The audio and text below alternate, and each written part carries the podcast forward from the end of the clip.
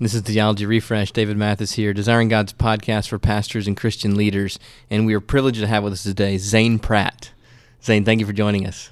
Thank you for having me. Zane is the Dean of Missions and Professor of Missions at Southern Seminary. He is a theologian, missiologist, practitioner. He has spent uh, years of his life in the heart of the ten forty window in Central Asia. That's right. And now he's back in the States and he's teaching, and we have the tremendous privilege to talk Islam with him today. Uh, we're assuming most of our listeners have just the, the very basics uh, of Islam, if even that, in their minds, and we want to start at a very basic level with what Islam is and explore some of those aspects. It would be helpful for us as Christians to know and think about and have callings confirmed or birthed or check our own hearts and how we apply the gospel to this massive block of people in the world. So Zane, when you begin to unfold the reality, the religion of Islam to people at the lay level, in churches, to pastors and Christian leaders, where do you begin? One of the places I like to begin is by pointing out some misconceptions that I've found prevalent among American Christians. There's a tendency to think that Muslim and Arab are the same thing, hmm. and they aren't at all. Um, Arab is a language and an ethnicity. Uh, Muslim, or is, Islam is the name of the religion. Muslim is one who practices Islam. That's a religion. And while it is true that most Arabs are Muslims, all are not. Uh, there are actually some historic Christian communities in the Arabic world, and the vast majority of Muslims are not Arabs. Uh, if you think about it, the Middle East is not a very densely populated area, but the Muslim world extends from Morocco on the Atlantic coast all the way over to Indonesia. And so the most populous Muslim countries are, in order, Indonesia, Pakistan, Bangladesh, and even India, all of which have significantly more Muslims in them than the Arab world. So don't don't think those are necessarily the same thing. But as I'm talking about Islam, uh, it can be summarized actually fairly neatly mm-hmm. uh, as six doctrines and five practices. Uh, it is in some ways a fairly Uh, straightforward and simple religion. A, a Muslim believes in one and only one God, who has no partners, no equals, and who is not triune. And they believe in God's prophets, in God's books, in God's decrees, in God's angels, and in the final judgment. Now, sort of unpacking that a little bit, uh, Islam states that humanity was created by God, but denies that sin has any lasting impact on human nature. Mm. So, yes, Adam and Eve sinned. They repented. They were forgiven. They were right back where they started out. Mm. And and they believe that every human being is born uh, spiritually neutral and capable of obeying God. So really the, the emphasis of Islam is on instruction, not redemption. Mm-hmm. Uh, if you're able to do the will of God, then what you just need to know what that is. And hence the whole the, the, the central role of prophets in Islam, and they would count uh, Abraham and Moses and David, uh, John the Baptist among the prophets of God. They would count Jesus as one of the greatest of the prophets of God, but claim that each one of those those men proclaimed a message that was then corrupted by their subsequent followers, and so God sent Muhammad to sort of straighten out the record. Mm-hmm. But that what Muhammad taught was identical to what Abraham and Moses and David and Jesus had, had taught. So the Quran is simply a repetition of a message that's been given from the beginning, and it is very much, there is one and only one God. He expects you to live a, uh, a, a moral and righteous life. He demands that you worship Him and Him alone, and you will be judged. That, that pretty well summarizes it.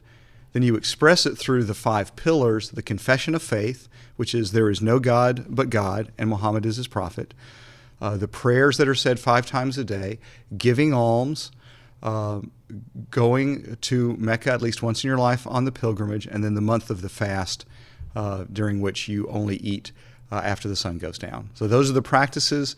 Those are the doctrines that really summarizes the Islamic religion. One thing that seems to make Islam uh, such a, a difficulty, perhaps, in relation to Christianity is so much of what you just said was kind of developed in contradistinction to Christianity, as opposed to, say, Hinduism or maybe Buddhism or types of animism. Uh, Islam was informed by some of Christianity in its development, Uh, is that correct? That is absolutely correct. It's the only major world religion that has a built-in apologetic against Christianity. Mm-hmm. uh, so that there are specific references in the Quran, for example, that God could never have a son, uh, that God has no partners. Uh, it actually has one dialogue when God asked Jesus, uh, did I ever tell you Uh, to tell people that you and your mother are gods alongside me? Mm-hmm. And Jesus said, may it never be. I would mm-hmm. never say something like that. Mm-hmm. uh, so yeah, there's stuff built in, and then also the built-in apologetic of where Christian scripture contradicts Islam, uh, they are taught that we changed scripture. And so they just say, well, your scripture's corrupted, it can't be relied on. The only reliable one is the Quran. Um, some of the major issues that for Christians should be aware of as in, when engaging with particular mm-hmm. Muslims, um, the manuscripts and the, the changing of the scripture seems to be one of those. Right. And what are some other of those we should be aware of? Well, the, the, the big public issues as far as they're concerned are uh, the Trinity, the deity of Christ, the death of Christ. Mm-hmm. They deny that Jesus died for the most part. Um, and then the corruption of the scriptures. There actually is even in the Quran an explicit statement that substitutionary atonement is impossible, that everyone stands or falls on their own record, that no one can pay for someone else's sin. Mm-hmm. And so the conception of salvation uh, is fundamentally different. In some ways, uh, behind those issues, one that's not so much in the public view, but I think is, is, is critical for our sharing the gospel with Muslim is the under, Muslims is the understanding of human nature, mm-hmm. uh, understanding the reality, the depth, and the consequences of sin uh, is absolutely critical. Uh, we, we, we've jokingly said that you have to get a Muslim lost to get them saved, and a large part of that is getting them to confront the biblical understanding of the severity of sin, uh, the nature of sin, and the fact that you cannot balance out sin mm-hmm. by any number of good deeds. It sounds like that the things they disagree with go to the very heart of what we believe. It, That's it's the correct. Central things.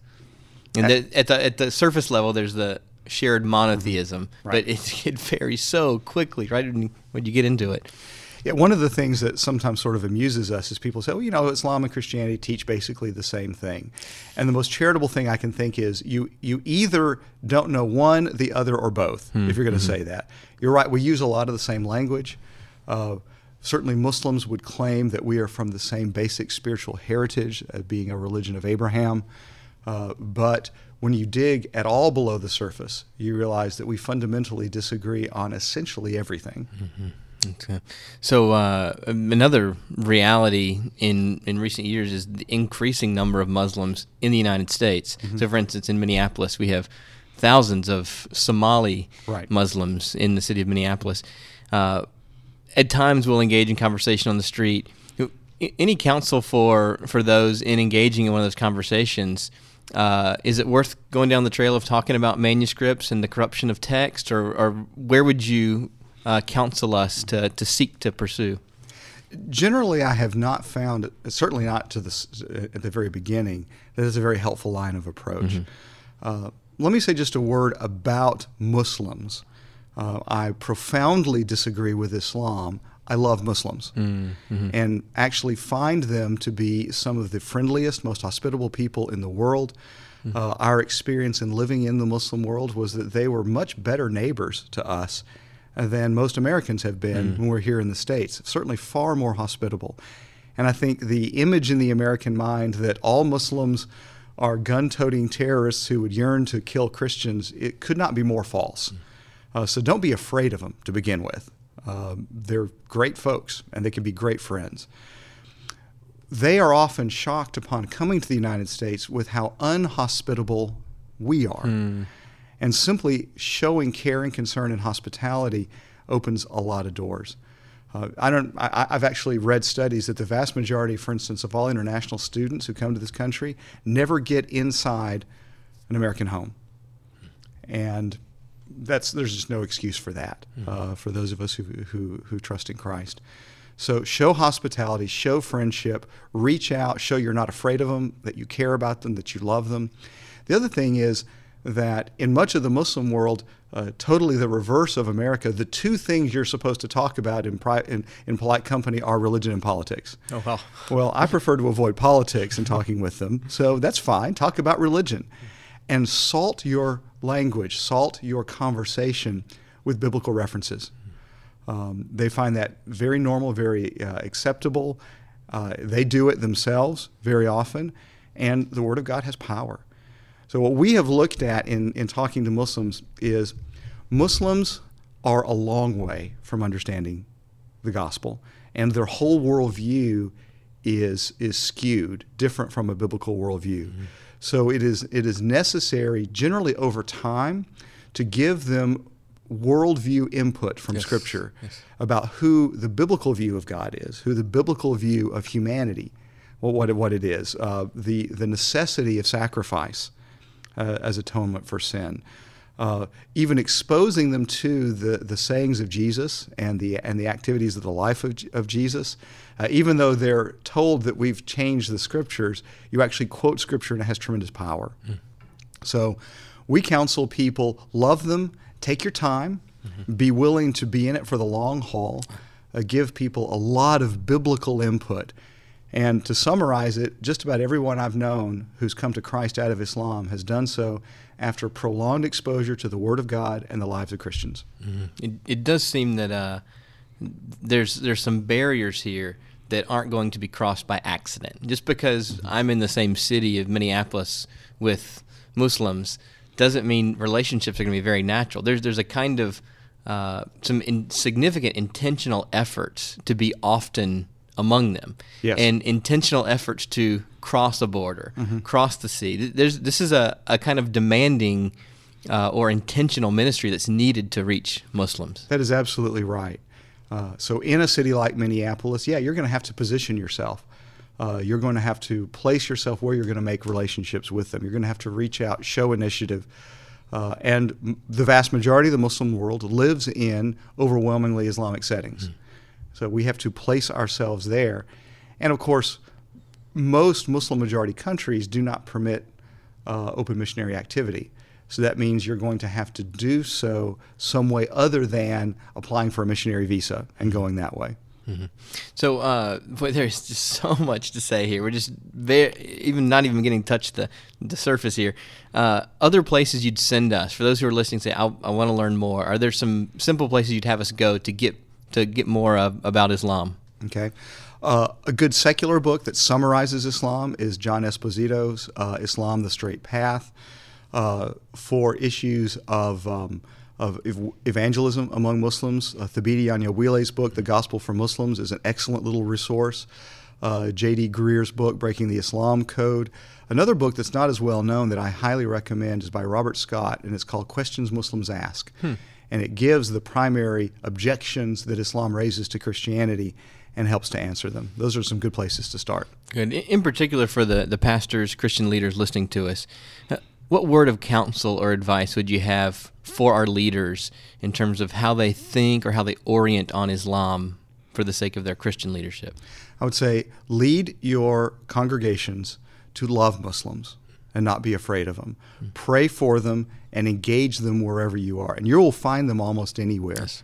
Uh, even in small towns in America now, you'll find Muslims. So love them, pray for them, and expose them to the Word of God. Thank you, Zane. Would you pray to close us? I'd love to. Father, we thank you that you have brought Muslims in contact with Christians here in this country. And we thank you that uh, far more than in years past, you have placed a burden on people's hearts to take the gospel to Muslims even in their homelands. Father, I pray that you would raise up more and more Christians uh, who yearn to see the gospel spread uh, throughout the whole house of Islam. Father, we pray that you would do what only you can do in breaking down barriers, opening hearts, uh, in, in bringing people to faith in Christ who now are in Islam. And Father, I pray for your body in this country, and that they would overcome the prejudice that so often exists here toward Muslims and lead them to love Muslims in a way that would model the gospel and soften hearts. And I pray this in Jesus' name. Amen.